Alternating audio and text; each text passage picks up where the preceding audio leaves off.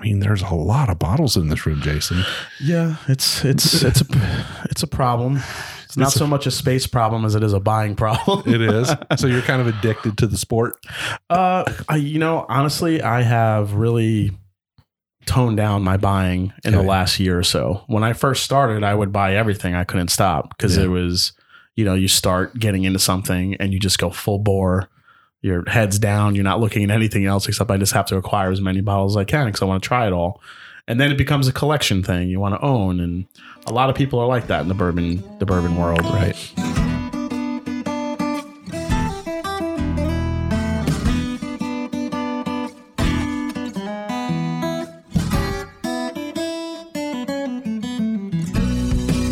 Welcome to another trip down the Bourbon Road with your hosts, Jim and Mike. So grab a glass of your favorite bourbon and kick back. We would like to thank Tommy and Gwen Mitchell from Logheads Home Center for supporting this episode of the Bourbon Road. Find out more about their fine rustic furniture at logheadshomecenter.com.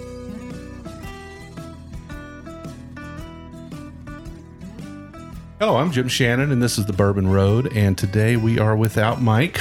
I actually split up this week as Mike went out and did an interview on his own, and I did one on my own. Sometimes you gotta you got to make the most of what you have and and so mike went and did an interview with wes henderson over at angel envy and uh, and i'm up here in columbus today with jason from the mash and drum jason do you say your last name or Yeah, it's uh, it's Jason Callori. jason Clory. well jason welcome to the show it's good to have you today Wow, thanks for having me on, Jim. so jason you have a youtube channel Yes, it's called the mash and drum Correct. and you do whiskey reviews and news and you do live events You've got quite a, a community of followers that watch your show and Yeah, I'm very fortunate to have a great community of uh, of viewers that watch the channel, so I love it. Yeah, so you and I have been friends for a while. We've, Yeah. we've been on some barrel picks together. We've Mhm. toured some distilleries together. You spent the night at my house. I'm spending the night at yours. So we know each other pretty good. Absolutely. Uh, I think one of the things that we have in common is uh, I think we both respect each other's palates. Absolutely. But I'm not going to spend a whole lot of time right now talking too much about that stuff. We'll get to that in a minute. I'd like to get straight to the whiskey. Always. And you know the format of the show. So we bring a bottle, we introduce you to it, Mhm. and then in the second half, you'll get to introduce us to a bottle. So today, what I have for you is a Willet six year bourbon, the coveted purple top. The coveted purple top. And uh, this is actually just for those people out there that track Willet barrels, this is barrel number 2136. It's a six year old uh, estate, family estate uh, bourbon. Uh, it's at 62.4% or 124.8 proof.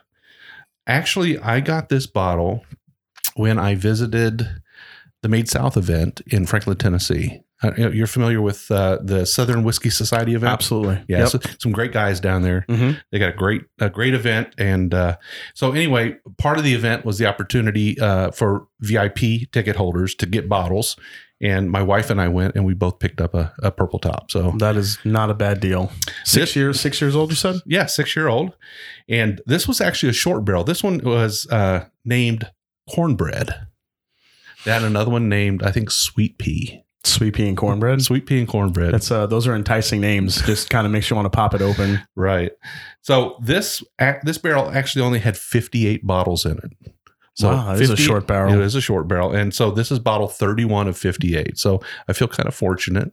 Uh, we're down to about a half a bottle now. I'm going to be sad when this one's gone, I don't blame you. but then we have my wife's bottle, Oh, and I think she has sweet peas. So we'll lucky that. man. Oh, so you have you have you got you guys got one of each. One of each. Okay. Yeah. The other choices were like um, they had a Weller foolproof pick, Okay. and uh, I'm trying to think of what else they had. I don't remember right off the bat, but I kind of went for went for the Willets. I think they might have had a Willet rye as well. Yeah, I would I would probably pick the Willet bourbon too. You just don't see them very often, Yeah. especially where I live here, and even when you go out and when you do see them, they're usually astronomical prices. So to be able to get one, especially from the Southern Whiskey Society, you know, it's Yeah, going to be pretty big, good. Big shout out to the boys in uh, in Franklin. I think uh, if anybody's listening to this right now and has even a thought of visiting their their event down there, it, it, it's a good time. Absolutely. It's a good time. Well, Jason, why don't we get into this bourbon? Let's do it. No doubt it's Willet, right? No doubt it's Willet. So one of the unique characteristics I always get in Willet is a is a kind of a peanut brittle type flavor to it. drizzled with caramel. And this one in particular is very corn and caramel sweet up front on the nose for me. Yeah, so it's for me, it's definitely got that willet spicy, that that that kind of a prickly, spicy nose Mhm. to it. And uh, I don't know if you can prickle the nose, but I guess if you could, it'd be a willet, right? Um, a little bit of uh, peach pear, I think. Apple. A little bit of apple. Yeah, you said pear. Now, yeah, the pear is definitely coming through here a little bit. Apple like pear uh, peel. Yeah. it's very, it's it's very, it's almost waxy. But that you know, for being such a high proof bottle, uh, it doesn't really it doesn't really attack the nose too much with the alcohol, does it? It doesn't. The alcohol comes through as more, as you mentioned, as spice Right. and flavor rather than pure heat. These guys definitely do it right. Let's take a sip. Sure. Cheers. Cheers. Wow, full Mm. full flavor, huh? Flavor bomb, as I like to say. This is kind of a your palate here. It's so good. What I love to do with a with a bourbon or whiskey is just let it dance in the front of your palate a little bit. And when you could feel you and you said it, the, the the spiciness and that prickliness of it, you feel it on the tip of your tongue right away. And then the flavors just work its way back. Caramel. There's so many layers of flavor in here. Caramel, peanut, definitely some of that apple, that pear in there. Then the finish is just all oak and spice and baking Yeah. spices. That's what I was going to say. I think the oak, uh, the oak, the spice and the oak really um, come through on this, but it kind of pauses for a moment on the middle and sides of your tongue Mhm. and sort of it just rests there for a minute and says, "I'm here," and then presents that that more spicy, oaky finish on the back of the tongue. There's also kind of an uh, of an after. There's kind of an after finish. I'm getting a little bit. It's it's kind of sneaky. You think it's done, and then all of a sudden it comes back, and you get some more more of that peanut comes back a little bit. It's really nice. So you're getting a little bit of that, a little uncharacteristic sweetness on the back. Yeah, Yeah. So me too. I, that's one of the things I liked about this is it had that uh, that a little bit of that syrupy sweetness on the back of the tongue. A lot of times, sweetness presents itself mostly up front because that's where your sensors are for sweetness. But you get that that sense of sweetness on the back, and I don't know if you can actually taste sweetness on the back of your tongue or not, but it presents itself that way. it comes back to me in some of the the newer bourbons, the, especially some of the great bourbons I had this past year uh, in 2019. Kentucky Owl Batch Nine did that for me. The Four Roses Limited Edition did that, where I thought the finish was over, and then all of a sudden you got this another little burst of sweetness out of nowhere. Bourbons like that are incredible because it presents such a unique experience. Now, I, I think you know, in a in a general sense, you know, maybe the Willet flavor profile is not for everybody because it is a bit spicy. It does have that, uh, you know, that that spicy, prickly nature to it. Um, but for those people that like those kind of bourbons, it's pretty amazing. They they do it in spades, don't they? You could see why they're so sought after, especially if you like that Willet profile. I just got a really beautiful cherry, like spicy cherry note on the palate. The more you sip it, the sweeter it's getting now. The spice still lingers on, but I love this cherry flavor on it. Mm. It's like maybe like cherry and maple syrup a little bit. It's just evolving. So good. And I think that's probably one of the reasons why people love Willet because especially some of these single barrels, you're just they're so unique, so spicy. They're really doing an incredible job there. It's hard to get it. I mean, That too. Yeah, I mean, you have a really hard time finding. But a lot of these come become available as picks uh, through group picks, clubs, restaurants, bars, those kind of things. But you know, Willet just recently opened their uh, their restaurant on the second floor of the um, the gift shop. There, have you been down? I've not been down. I've been in the gift shop though many times. Yeah, trying to score a, a good bottle, but I haven't been to the restaurant yet. Yeah. So now when you're in the gift shop, there's a, I think it's a spiral staircase or whatever. It's a staircase that leads to the second floor. And they got a big fireplace going in there and they got a bar and it's absolutely loaded with everything you could imagine. Uh, a little on the pricey side, but you know what? It's, it's an experience and it's worth trying. Well, that's what it's for. I mean, some people don't. They walk in there and they can't get their hands on this. You have a place you can go and actually sit down, taste it, experience it, figure out that flavor profile. Do you like that spice? Do you not?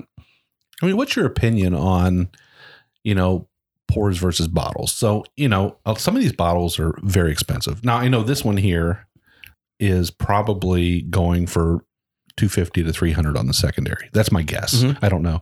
I got this as part of an event, but you know, somebody that doesn't want to spend that kind of money can't actually get the bottle at the store and doesn't want to spend that kind of money. Um, what do you think about paying forty dollars for a shot? Uh, for me, I think it's based on availability. Yeah. So if there's going to be a bourbon that I know I can't get, this happened to me last year with the Old Forester birthday bourbon. No Yeah. matter what I tried to do, I just could not get my hands on a bottle. So whenever I saw it at a bar to try to experience it, I would just pay for it. I was lucky enough to try some of the OFC, which is a, that special release. That's Sure. an extremely Rare, expensive, very very rare. rare. bottle. Stuff like that, I think it's worth it to pay for a pour, especially if it's going to be something whether you don't want to spend the money on trying to acquire one yourself. Obviously, as you know, it's it's hard to acquire some of these sought after bottles with the market the way it is today. So I think when you try to get these bottles and you realize, oh, I don't think I'm ever going to get a chance to get it.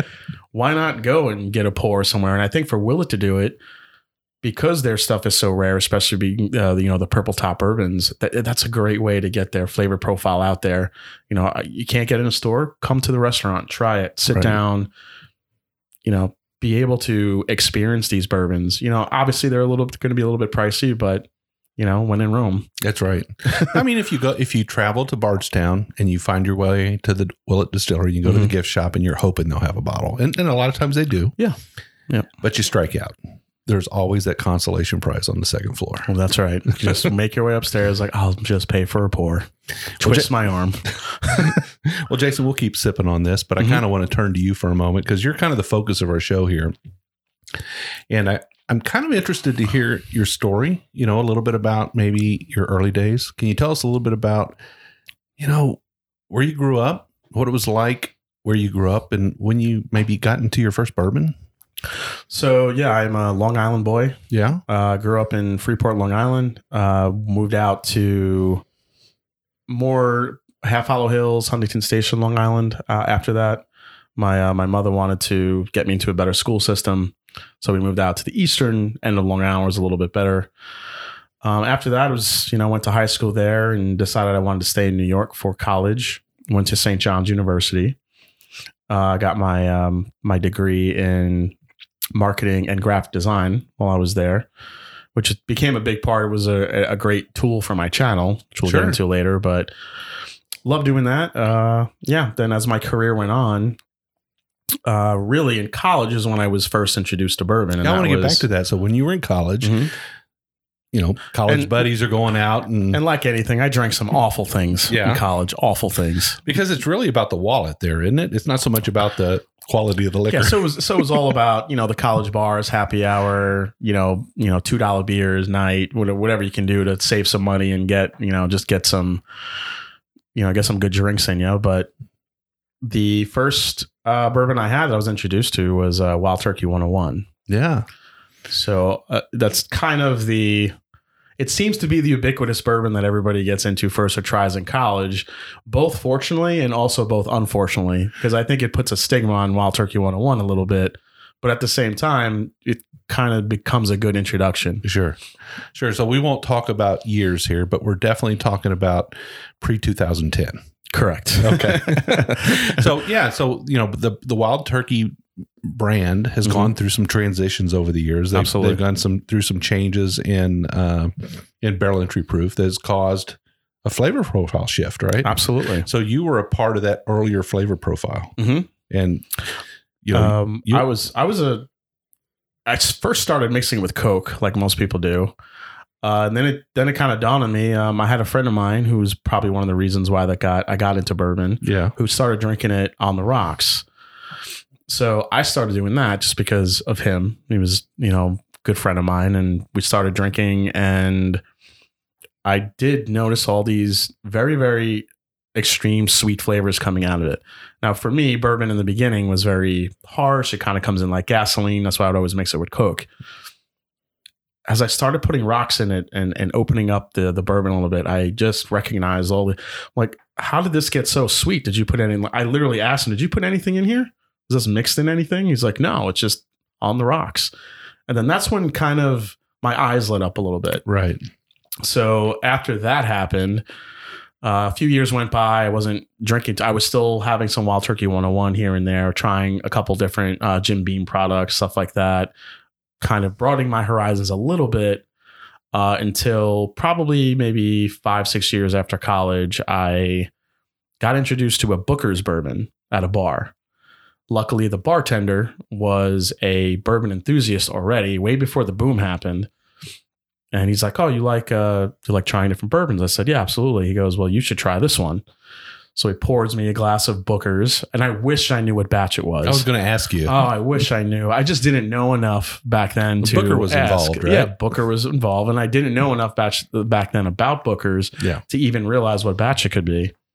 So he slid me the glass, and I tasted it. I mean, mind blown. Yeah. Like, what is this? Like, I just couldn't. The flavor, the intensity, the proof, the finish, everything about it just lit up my senses. so is that what they call a gateway bourbon?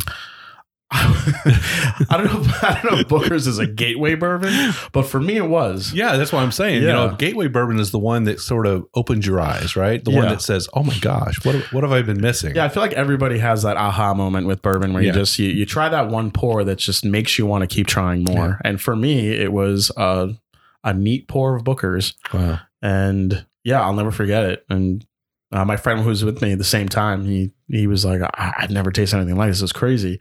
And then after that, just a light bulb went on, Mhm. and that's when the whole ex- the whole journey started off.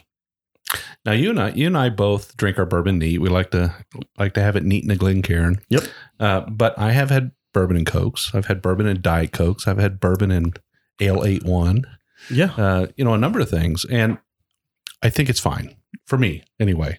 Oh, you know? absolutely. I I'm totally on board with the idea that however you want to drink and enjoy bourbon, drink it the way you like it. And, and a lot of people will say that putting ice in your bourbon will shut it down, will close it down, and it does close the nose down, right? Absolutely, But it opens up the palate a little bit because of that water. it does. Um, the when you once you add some ice to it, it definitely closes it up, kind of constricts all the the aromas in there, so you don't get as much on the nose. But it will open up some different flavors on the palate, and that's that's one of the reasons you know some reviewers like I do and some others they'll add a few drops of water to it, see what happens. Right. And in fact, I think, you know, the the people who are doing tastings inside distilleries that do it for a job, Mhm. you know, they're proofing down about 40 proof. Yeah. Because that really lets them access those flavors without being overwhelmed by the you know, proof of the alcohol. Absolutely. And that's that's a reason why I really like barrel proof uh, bourbons and whiskeys a lot too, because you could proof it down and find your happy medium. So those of you out there, you know, adding ice to your bourbon, those of you out there having bourbon and cokes or bourbon and ale eight one or ginger ale, you know, keep doing it because it makes that coconut ginger ale taste so much better. that's that's right. And I'll say this too: the the thing about that is if you if you want to pour, if if me and you were sitting down and having neat in a Glencairn, somebody else wants to sit down, get in on the fellowship and the conversation of sipping a bourbon, but the way they can do that is by mixing in Coke. Yeah. I don't mind if you're sitting here having a conversation, enjoying the fellowship of bourbon and right. having a good time, then that's what it's really about. That's right. Absolutely. Well, Jason, let's let's continue on down this path. So you were in New York, and then somehow you ended up in Columbus, Ohio. Yeah, so I, I moved here for a good job opportunity uh, in marketing. So I did that. I came here. It, and it was, you know, kind of when you move into a new city by yourself, because you know, my mom, my grandmother, my family is, you know, either back in New York, And they're all still back in New York. All well. My mo- my mother, my grandmother are back in New York. My uh, the rest of my family are kind of scattered everywhere. Um, Most of them are in Florida. Uh, some are in Indiana. I still have family in Italy too, so they're kind of scattered everywhere. But so moving here was kind of a kind of a scary thing. I hadn't lived anywhere else besides New York my entire life, so coming to Columbus, Ohio, was a little bit of a so, what did you think about before you came? What did you think about Columbus, Ohio? What do you think about Ohio in general? I mean, that's kind of a, a New York City guy, you know, Queens. Yeah, it was definitely quieter, definitely more laid back, not nearly as much traffic. Uh, people seem to be nicer.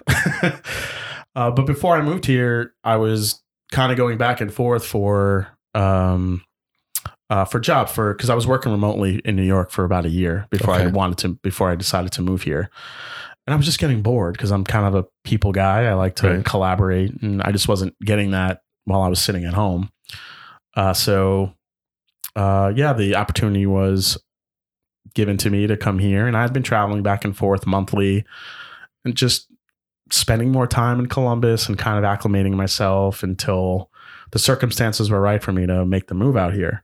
So when I finally got here, it was just a matter of time before I kind of got to know the the town, Ohio State football, which Yeah. is a religion here. Yeah, that was it is. that was the first thing I needed to learn about. Apparently, Yeah, before yeah. I once I moved here. yeah, my grandmother lived in Columbus, Okay, and she she recently passed away, but she was 96. She had a good long life, Mhm. and the Ohio State players were her boys. Oh, So whenever I would come up, she would say, "Well, I'm watching my boys." there you go. so That's right. So I learned about that real fast uh, coming here, and uh, my my coworkers gave me some Ohio State gear. It's like if you're gonna live here now, you have to. This is Yeah. what you have to wear. I'm like, okay, I like red. It's not a big deal. so uh, so yeah, so did that, and it took me a couple months to get acclimated here. I was I did get a little lonely, a little homesick, a little bit, uh, and that's when I started watching whiskey and bourbon channels. Uh, and once I started doing that, that's where because I had already been tasting bourbons and, di- and different whiskeys for a few years before Yeah. that. So once I started doing that, I kind of found a something I could. It's like, all right, well, I'm not making. I don't have too many friends here yet. You know, what can I do? So I started going to some local tastings in Columbus. There was a good bourbon community here, good Yeah. whiskey community, mostly beer, very big beer community here as well as a lot of brewers locally. Uh, but I started going to some bars and going to some events and trying different bourbons and whiskeys. And then, then because I kind of lived by myself, I had really nobody here. I started immersing myself in YouTube and uh, history of bourbon, learning about where it comes from. And I kind of immersed myself in the history of bourbon. what were some of the early YouTube? I don't know, say channels, but shows or whatever that kind of inspired you. Probably Scotch Test Dummies. Okay. I love those guys, Scott and Bart. Yep. They were one of the first. Uh, Chad and Sarah, it's Bourbon Night. I watched uh, every Friday because I thought that's at that time that's when they released their things, their videos. Uh, who else? Uh, I did watch uh, Daniel and Rex because they were just very entertaining from Oh, Daniel and Rex Vaults. are the whiskey vault, right? Whiskey And They also have whiskey biscuits, right? Or, Yeah, they have, yeah, that's kind of about their distillery, which Yeah. is a great. You know, they're two great guys. Got to meet them just this past year. Um, yeah, those were kind of the ones I I kind of watched a lot coming into uh coming into bourbon. There were a few other there were a few other good channels that I that I watched here and there. I was trying to learn a little bit more about Scotch too, but mainly bourbon. So I was shifting my attention there. right. So you got the bug. Got the bug. Some some light turned on in your head, I guess, right? Yeah, it was basically because I became such a bourbon nerd Okay. and I love the history behind it that not a lot of the channels that I saw really got into the history. They didn't really get into who was making it, where it came from. They would kind of do a quick overview and, and read it from the bottle, Sure. but I really wanted to take a deep dive into, you know, where these distilleries started, where they came about, who George T. Stagg actually was, who uh, Booker actually was, you know, Booker no, what was his philosophy? How did he how does bourbon from the 1980s and 90s why does it taste so different than it does today? So i really wanted to do that. Not a lot of the channels were doing that. So i felt like between my uh just kind of my light bulb as you mentioned to go on to not only start a channel uh but i'm like i think this is something i could bring to a youtube channel that'd be a little bit different. Right. So you you're kind of a an amateur historian becoming a professional a professional bourbon historian, I guess, right? I mean, I don't know. You, you're familiar with Michael Veach. So Michael Veach is kind of the the the uh, de facto bourbon historian. yes yes Um, but yeah, uh, you know, some people gravitate towards that, um, wanting to know more about how things were. Yeah. And uh, I'm one of those guys too. So I guess that might have been one of the reasons why I was drawn to your channel at some point. Yeah, I just I felt like if I'm going to talk about a whiskey or a bourbon, I want to talk about you know, where it came from, who's making it. You know, sometimes obviously the history. Take Willet for instance. If I'm reviewing a Willet bottle and I review the rye and then I get into the bourbon, you know, you don't always want to repeat the same historical context every time. But at Sure. the but I just feel like every time I go back and, and I research just to make sure I'm doing my due diligence, I always find just some nugget that maybe I missed or something else to learn. And I think that's the beauty of the and the the beauty of the history of, of bourbon. You decided to start a channel. Mhm. You kind of had this idea in your mind of, you know, what you wanted to do, what your format would be. What kind of a, a task is it to sort of get all the gear and the equipment and set up the space? And I mean, is it a pretty big undertaking? Well, I think if you do it right, if you're thinking of starting a YouTube channel, the one thing you have to do is look at the competition first. Okay. And even though it is a, they call it Whiskey Tube, so Mhm. it's it's kind of its own community. It's become its own living thing almost. And we all collaborate. and We all there's a lot of us that collaborate, talk to each other. We're all really good friends, and it's weird because you do it virtually. You see each other online all the time, especially when you collaborate on a live stream or something like that. And then when you meet up in person, it's like you never really. It's like you've always known that person. Wow. So it's kind of a, it's a really cool community. So what I did though is is when you I was I was in this weird time where you we had some new channels popping up uh and then I popped up and then after me there was a whole nother explosion of channels that came in. What I was noticing at the channels before me is that they had really good really good audio, really good lighting, really good video, really good sound and I just said, you know, if I'm going to do this, you have to you have to come in these days with every all of that checked off and high quality. Right. You can't really. There's an expectation there. there's an expectation. If you're going to start a, a, a channel, you know you have to make really compelling content, and not only compelling, but it has to look. And then listen, I had my challenges. I had a lot of audio challenges in the beginning. Uh, you know, I kind of have this whiskey room that you're sitting in now, and it wasn't really finished. I didn't really have a lot of stuff down in my basement, so it was echoey. So I was battling that and learning how to mitigate all those. I always had a, you know, I had a great ca- a camera. You always, obviously, that's going to be your bread and butter. You got to have a great camera and great audio. So once you do that, it's all about the content. Right. Yeah. So I guess, you know, it's a learning process. You start at some point and then you grow over time. And, you know, I've noticed that you guys kind of, uh, you are, you do band together a little bit. You do collaborate a lot. Yes. And I guess as a new channel comes in and they introduce themselves, kind of sometimes take them under your wing a little bit, don't you? Yeah, that's a that's something I love to do, especially for newer channels. When a newer channel is starting up, because there's so many there's so many channels now. And I think, you know, variety is a spice of life, as with bourbon and whiskey. You have so many now. It's kind of good to have that in YouTube and Whiskey Tube nowadays because, like you said, you can gravitate to a certain channel that you like or you dislike. Maybe you feel like that palate that you're watching matches up with yours a little bit Right. because you could find that out as you go along. If a channel says, "Oh, you know, get this whiskey, get this bourbon," and you try, like, "Oh, this is terrible," you kind of lose trust in them, And you move on to somebody and you move on to someone else. Right. And you could do that more easily nowadays. Uh, and it's not just you know, it's publications, it's reviewers, it's it's everybody. and it's not because they're wrong. They're just different, right? Exactly. Yeah. They're just different. You can't, you know, everyone's palate's different. Everyone's palate's going to evolve in a different way. I try to review based on what I'm experiencing when I have the bourbon or the whiskey. It's not so much, yeah, I'm going to tell you if I like it or not, if it's really good. But when I'm literally tasting it and trying to analyze it, I try to give you the best the best an- analysis for experience as I can. What it's going to do to the front of your palate, what to expect mid palate, and then the finish. And then after all that's over, I kind of give a overview of if, if do I think it's worth it or if it's good or not, what it's what you're what to expect. But I kind of analyze it in a different way. I don't just sip it and say if it's good or not. I just Okay. I like to really get a deep dive. Right. Speaking of deep dives, I think that's what we want to do in the second half. We want to kind of take a deep dive, talk a little bit about the whiskey room here. Yeah. Kind of, you know, some of the some of the episodes you've had, a little bit about what you got going on this year, things that are coming up. Uh, we'll we'll go ahead and enjoy the rest of this willet, and when we come back from our break, I think you've got a bottle for us, don't you? I got something a little special for you, buddy. I'm ready. All right.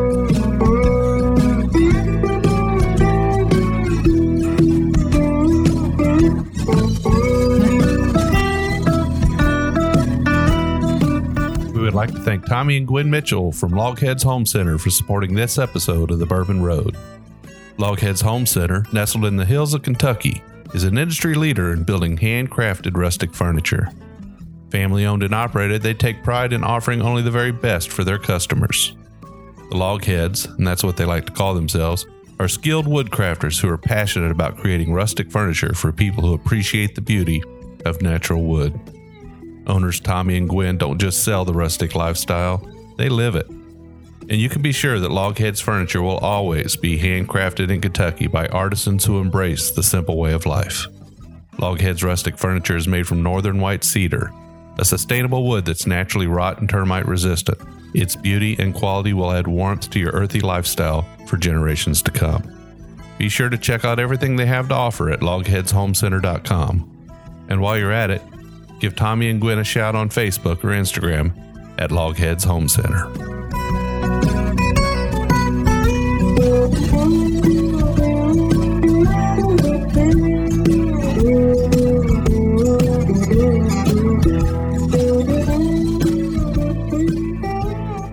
All right, we were back, and uh, and you know, as we took our break there, we finished off that Willett. That was pretty special, wasn't it? Oh, that was I. You know, I mean, if that thing wasn't halfway finished, I'd drink more. But I feel bad. You might, you might talk me into leaving you a sample of it. Yeah, that stuff is that that's special stuff. That's really good. And for six years, it's so flavorful. It's amazing. Well, let's talk a little bit about this room we're in. So, this is your studio. Mhm. This is where you shoot every video that you have, at least the ones that are local. You do go out on the road from time to time. I do. Yes. But uh, this is called the the Mash and Drum Whiskey Room, Mhm. and uh, it's been a labor of love, right?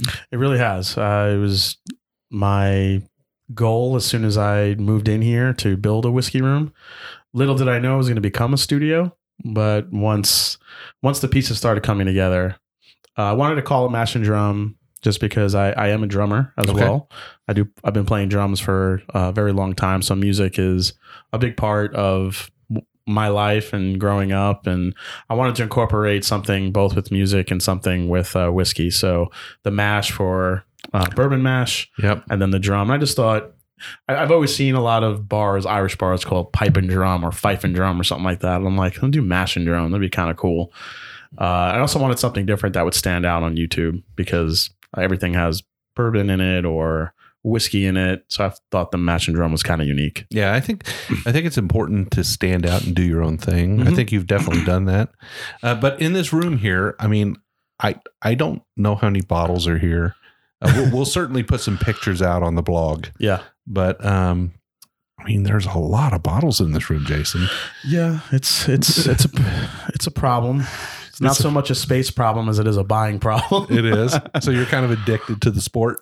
Uh, I, you know, honestly, I have really toned down my buying in the last year or so. When I first started, I would buy everything. I couldn't stop because Yeah. it was, you know, you start getting into something and you just go full bore. Your head's down. You're not looking at anything else except I just have to acquire as many bottles as I can because I want to try it all. And then it becomes a collection thing you want to own, and a lot of people are like that in the bourbon the bourbon world. Right. So I've kind of gone through the same Mhm. transition. Yep. Uh, for me, I think it's not so much about the money as it is about the realization that there's a lot of really great bourbons that don't have to be chased. Correct. So, uh, for what was your reasons? Same or Same, and, and I felt like the the market for me has been, even though there's a there's tremendous growth in the in the bourbon market, and I think the secret's out from a consumer perspective, uh, especially from well, I should say from a from a marketer's perspective. yeah, The secret's out. They know that if they with so many barrels aging now and so much great whiskey out there, they know that they can bottle something six, seven, eight, nine, ten years old, put a limited edition sticker on it, you know, put it in a special bottle, and it's going to sell. right. And I think with that comes some, uh, and I think in 2019, when I look back on the year and saw how many limited editions came out, how many special releases, not only from the big boys like Beam and Four Roses and Right. have the usual Buffalo Trace, but even from the craft distilleries coming out with special releases on top of their just their regular releases. You kind of start figuring out that there's some great whiskeys just sitting on the shelf that has been overshadowed by this boom for so long. It's kind of kind of good. It's almost a wake up call to go back and start tasting and start exploring those bourbons again that we've forgotten about that are just sitting there on the shelf. So let's let's talk a little bit about that because you know there's a lot of listeners out there who are just getting into this bourbon journey. Mhm. They're just getting into this uh, this world that we live in, and they're like, well, "What do I have to do to enjoy a good bourbon and not spend a fortune?" Now, you just recently launched a new series on your show, Correct. Can you tell us a little bit about that? Sure. It's called What's on the Shelf Wednesday. So every Wednesday, I'll be reviewing a bourbon or whiskey. And this is going to range between bourbon, rye, whiskey, scotch, Irish whiskey. Uh, it's going to kind of go through a whole range of just stuff that's on the shelf. Now, obviously, everyone's market is a little bit different where they live. So I'm trying to pick out different bottles that I know universally when you walk into a store, you're going to find them. They're going to So be when you say universally, you mean all 50 states? As- or at least as many as, as possible. least as many as possible. okay. Uh, so, you know, so you have your Woodford Reserves of the world and a lot of stuff from Old Forester. There's a ton of Irish whiskeys and scotches you can just walk in and find the show. So shelf. how many episodes of this new series have you had so far? just just uh two. Okay. Well, no, I'm sorry. I filmed two, but I've only released one. Okay. So tell us about the one you've released. So the one I released was for Old Granddad Bonded. Okay. Now there's a ton of bottle and bonds that have released in the last few years, and Old Granddad Bonded has been always a stalwart on the shelf. Right. And I did include it in a series I did last year, my March Madness, where I did a bunch of bourbons that were between 25 and 30 bucks. And that was in that shootout. And then when I went back to that, I realized, wow, that I never really, I forgot about that bourbon because there's so many good bottle and bonds out there and new release bottle and bonds that you, you kind of forget about that one. So I was going through the store and I was just kind of taking a gander at the, uh, the shelves and it just kind of dawned on me like, wow, I haven't had that in a while. I haven't had that in a while. I I remember that. I haven't have I had that in a long time? And I'm like, you know, I need to just focus on a series of bourbons and whiskeys that people could just go in and because I love, you know, nobody loves finding a unicorn and reviewing it and getting it out there more than you know reviewers do, especially me. But yeah, you always have to remember for the for the new or the even the seasoned bourbon drinker, some of those are really hard to find. There. So even if you have the mm. funds, sometimes that doesn't matter. You just can't find You it. You just can't get one. Right. Or sometimes they're allocated for people that either have better relationships with stores or they'll maybe only get one or two bottles and they'll go to someone else that's ahead of you. Now we have the point systems that come into play. So there's a lot of factors now with getting those hard to find allocated bottles. But I think there are so many great, and you said it, there's so many great bottles just sitting on the shelf. I think that deserves a little bit more of a spotlight again. Well, I'm going to segue, but it, it doesn't segue into a bottle that kind of is available on the shelves. You've brought something for us for the second pour, and I didn't want to waste too much time getting to the second bourbon because they're all waiting to hear about it. yes. So, uh, what have you brought for the second pour, Jason? So this is the Elmer T. Lee 100 tribute. The 100 year tribute. Now, Elmer T. Lee in itself is a is a fine bourbon from Buffalo Trace. It is. It's a it, at its core. It's about a forty dollar bourbon, single barrel from Buffalo Trace. It's their Mash Bill Two, which is considered their high rye bourbon. Now, Elmer, whoever doesn't know what Elmer T. Lee was, his middle name was actually Tandy. That's what the T stands for. So it's Elmer Tandy Lee. He was born in 1919. So, as a tribute to him, Buffalo Trace released this special release in 2019 to celebrate his 100 years of life. Okay, but Elmer Elmer passed away some time ago. Elmer passed away, but he was the creator of the Blanton's that we know and love today. right. He was the one that that created that. He created the single barrel.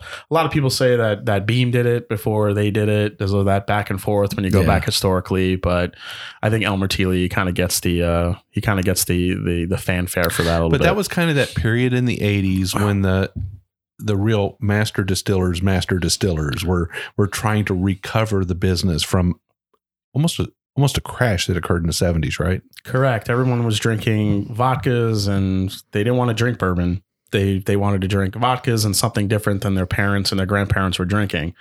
So that's when vodka took off and that's when you saw the uh, wine coolers took off Oh, and yeah. kind of the sweeter the sweeter things took off, but there was a market for people who wanted more I guess special or limited release and and once they figured that out, there was a market for it. Uh, then small batch started. Uh, then Booker's, you know, Booker no. Then he then he said, I don't want to do single barrel because it could be too. This could be too much variation between barrel to barrel. So let's do. I want to do small batch, and it just became a different way to market their bourbon and to get specialized, uh, specialized spirits out to the markets from the from a bourbon perspective. And I think that's it. Really, what kind of saved the bourbon industry Sure. in, in its own way. So now Elmer T. Lee in itself, the the, the normal release of Elmer T. Lee is kind of hard to find. You Yes. said it's about a forty dollar bottle retail, but if you were to find it in a store now, it's going to have a price tag of Probably anywhere from hundred to I've seen it as high as two hundred in some spots. Unfortunately, and that's probably too much of a price for me to pay for a bottle of that.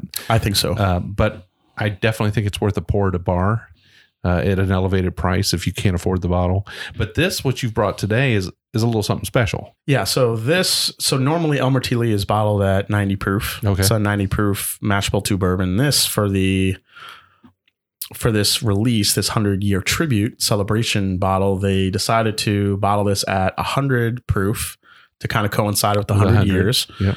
So it's a, it's 100 proof. It's got a little bit more flavor to it, a little bit more heft on the palate.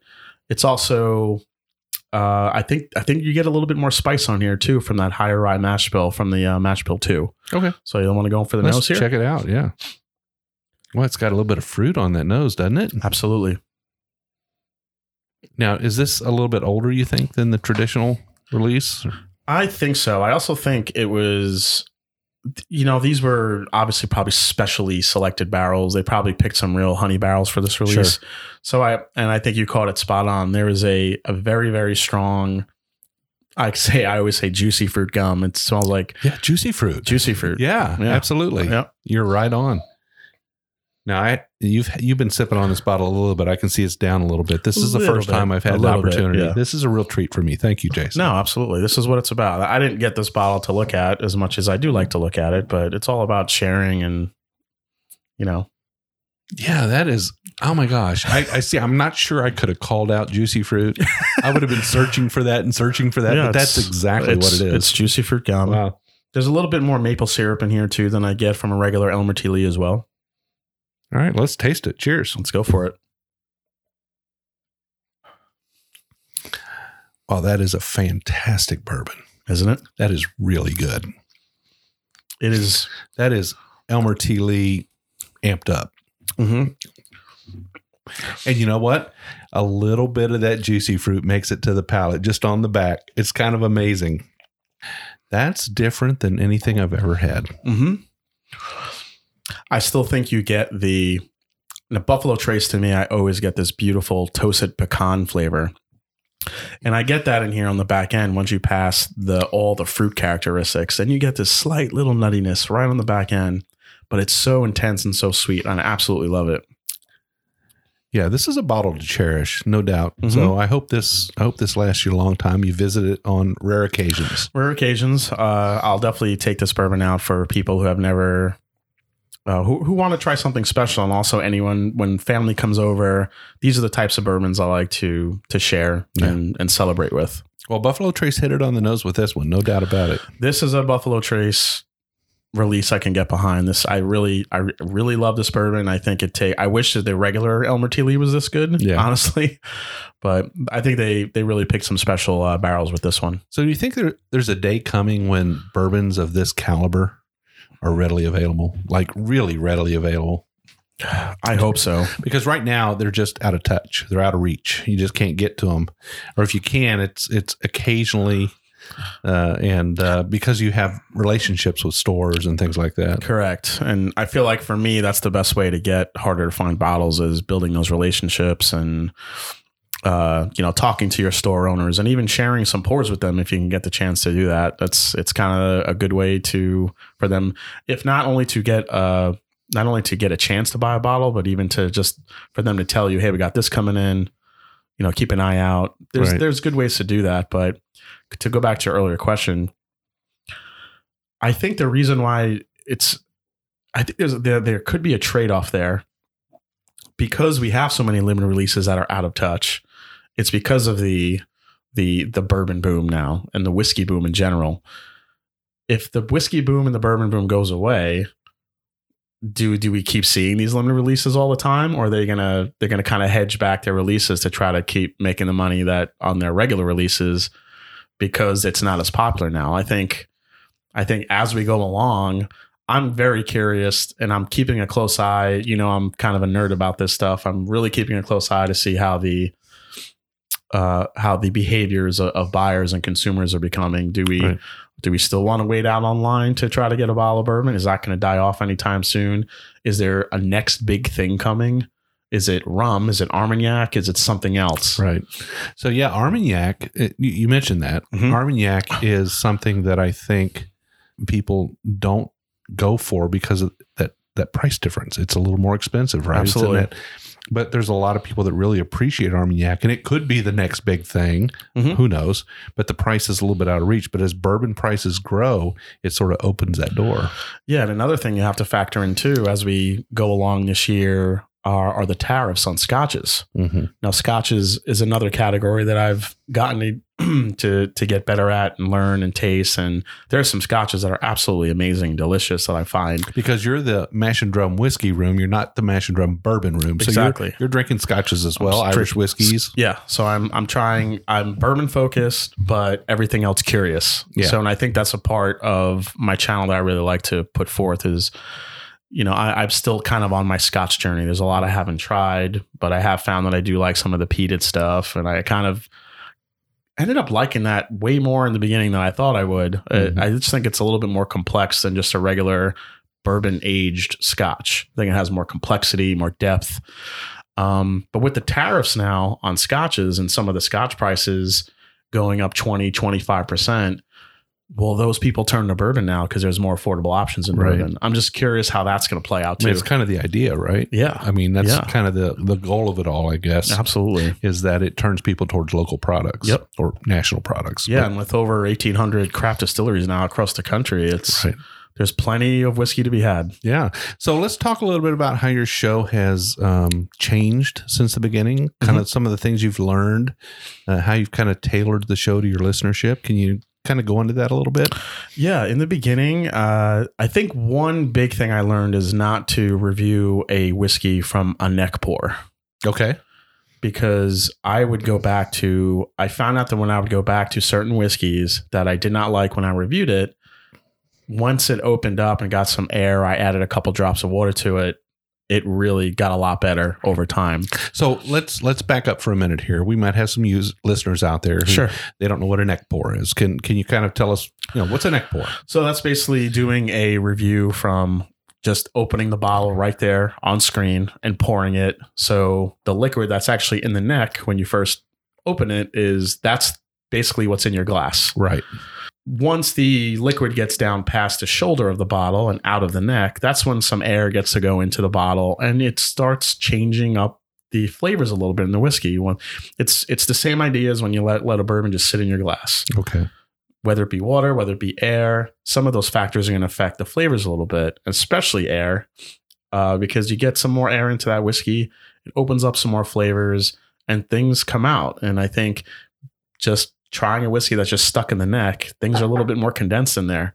Once it gets down past the shoulder, that's when you start to learn and get to know a whiskey a so little bit did more. some early reviews, Yes. and maybe you feel like you might not have been as accurate as you could have been. Correct. And when you revisited that whiskey, you're like, oh, wait a minute, apologies. Yeah, basically. So I, I kind of changed up my format and then I started, whenever I got a new bourbon, I would sit and spend a couple days with it, get to know it, get to love it, get to, you know, just kind of spend a lot of time with it like a good roommate. You just want to check it out and see if everything goes good and uh, see how those flavors evolve over time, see how those flavors uh, become, do they, do they stay consistent? Do they die out a little bit?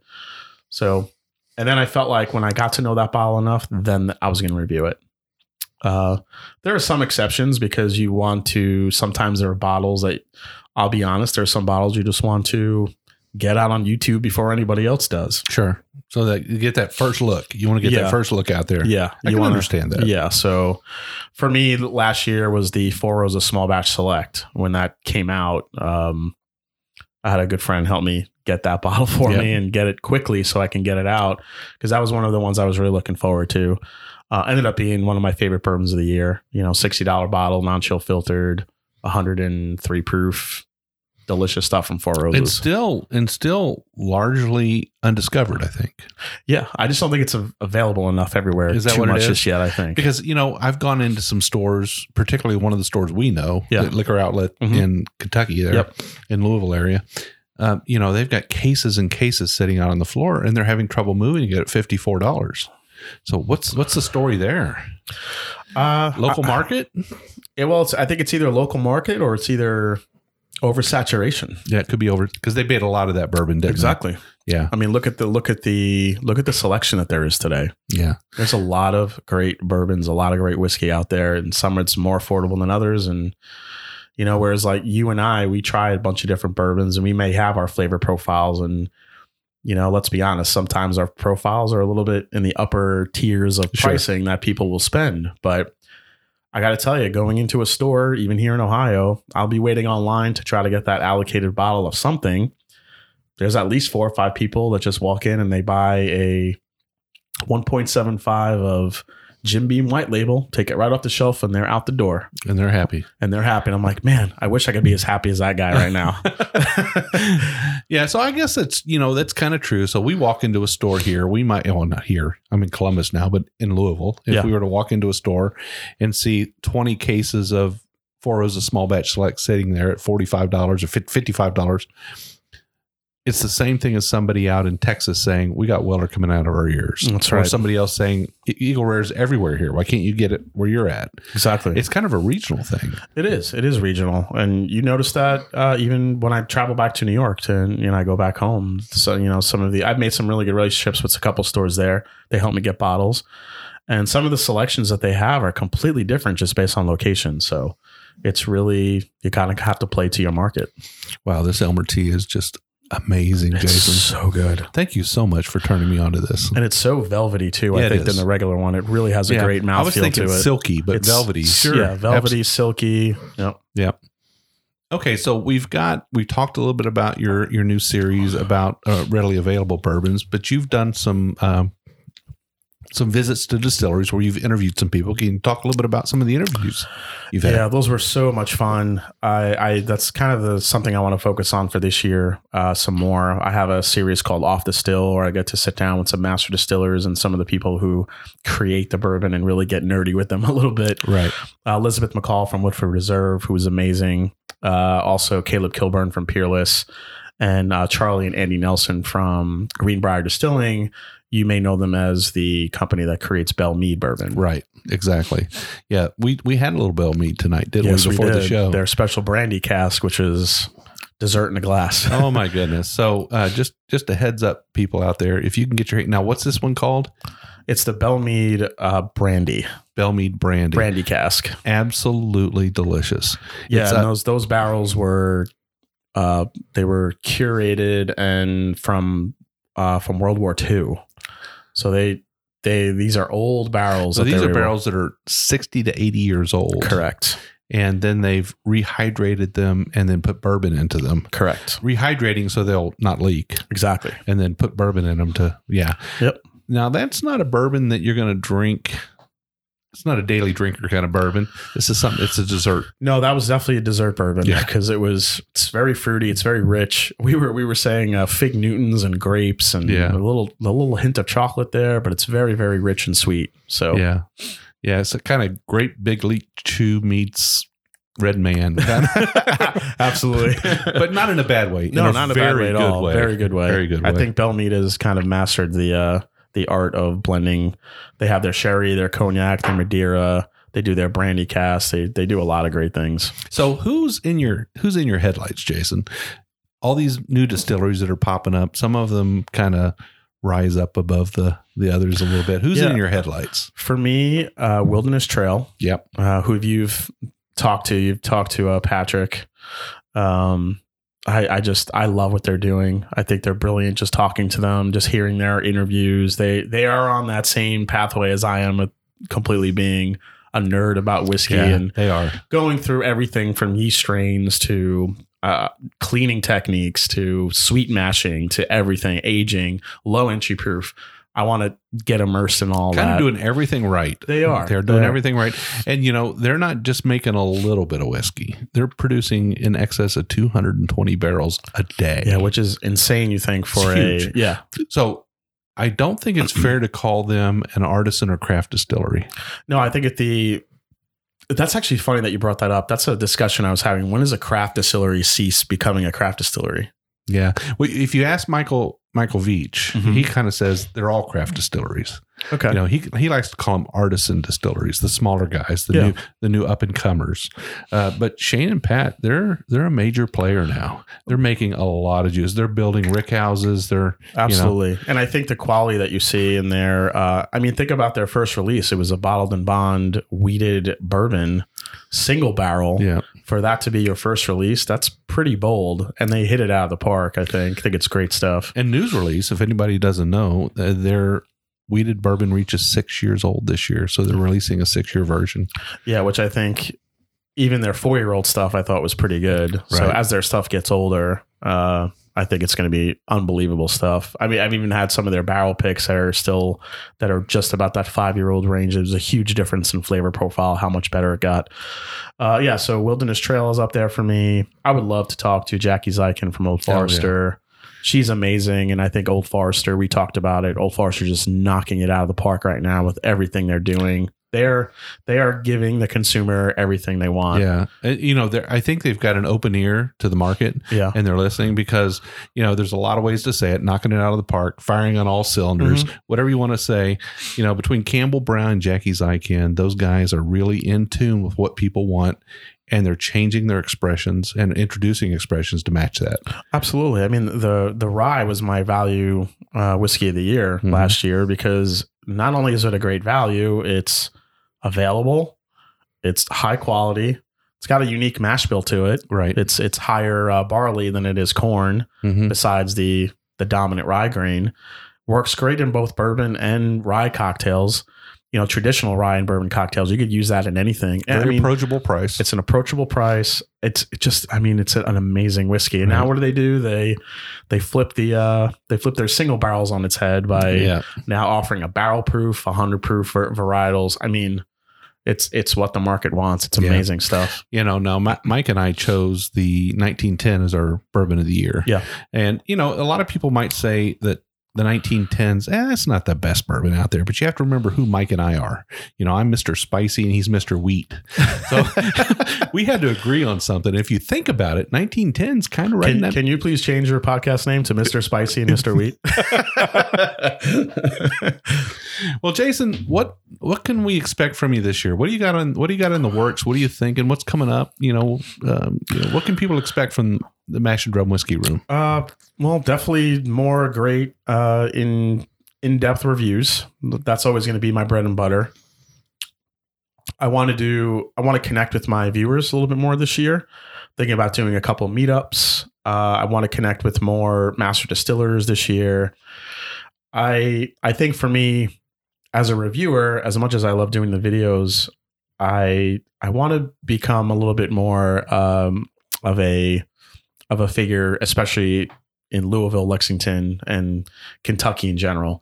I want to be kind of closer to the action and get to know some of the distillers and and just be kind of more.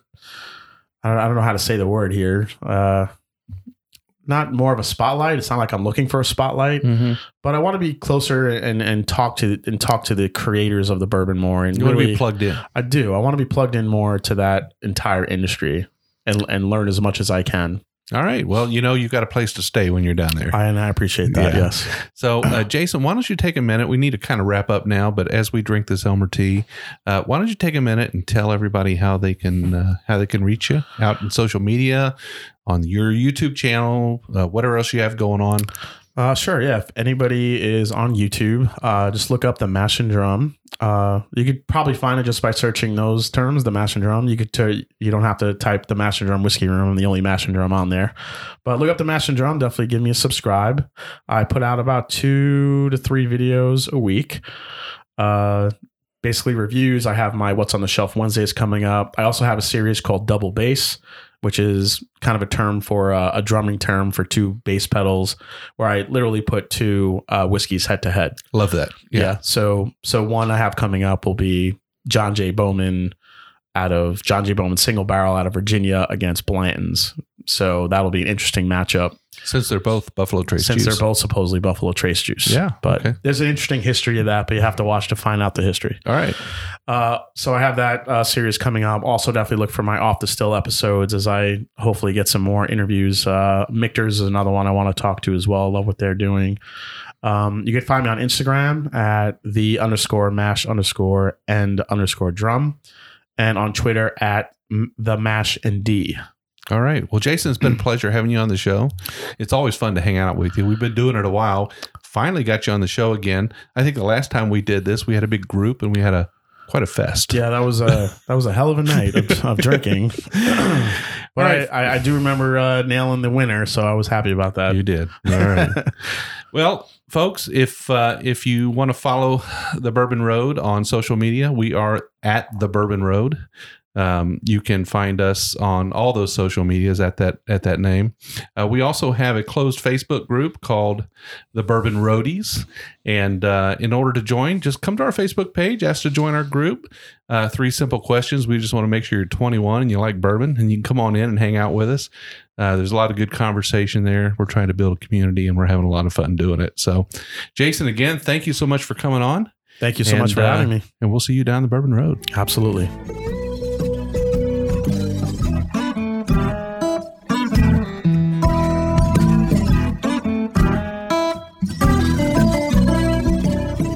Do appreciate all of our listeners, and we'd like to thank you for taking time out of your day to hang out with us here on the Bourbon Road.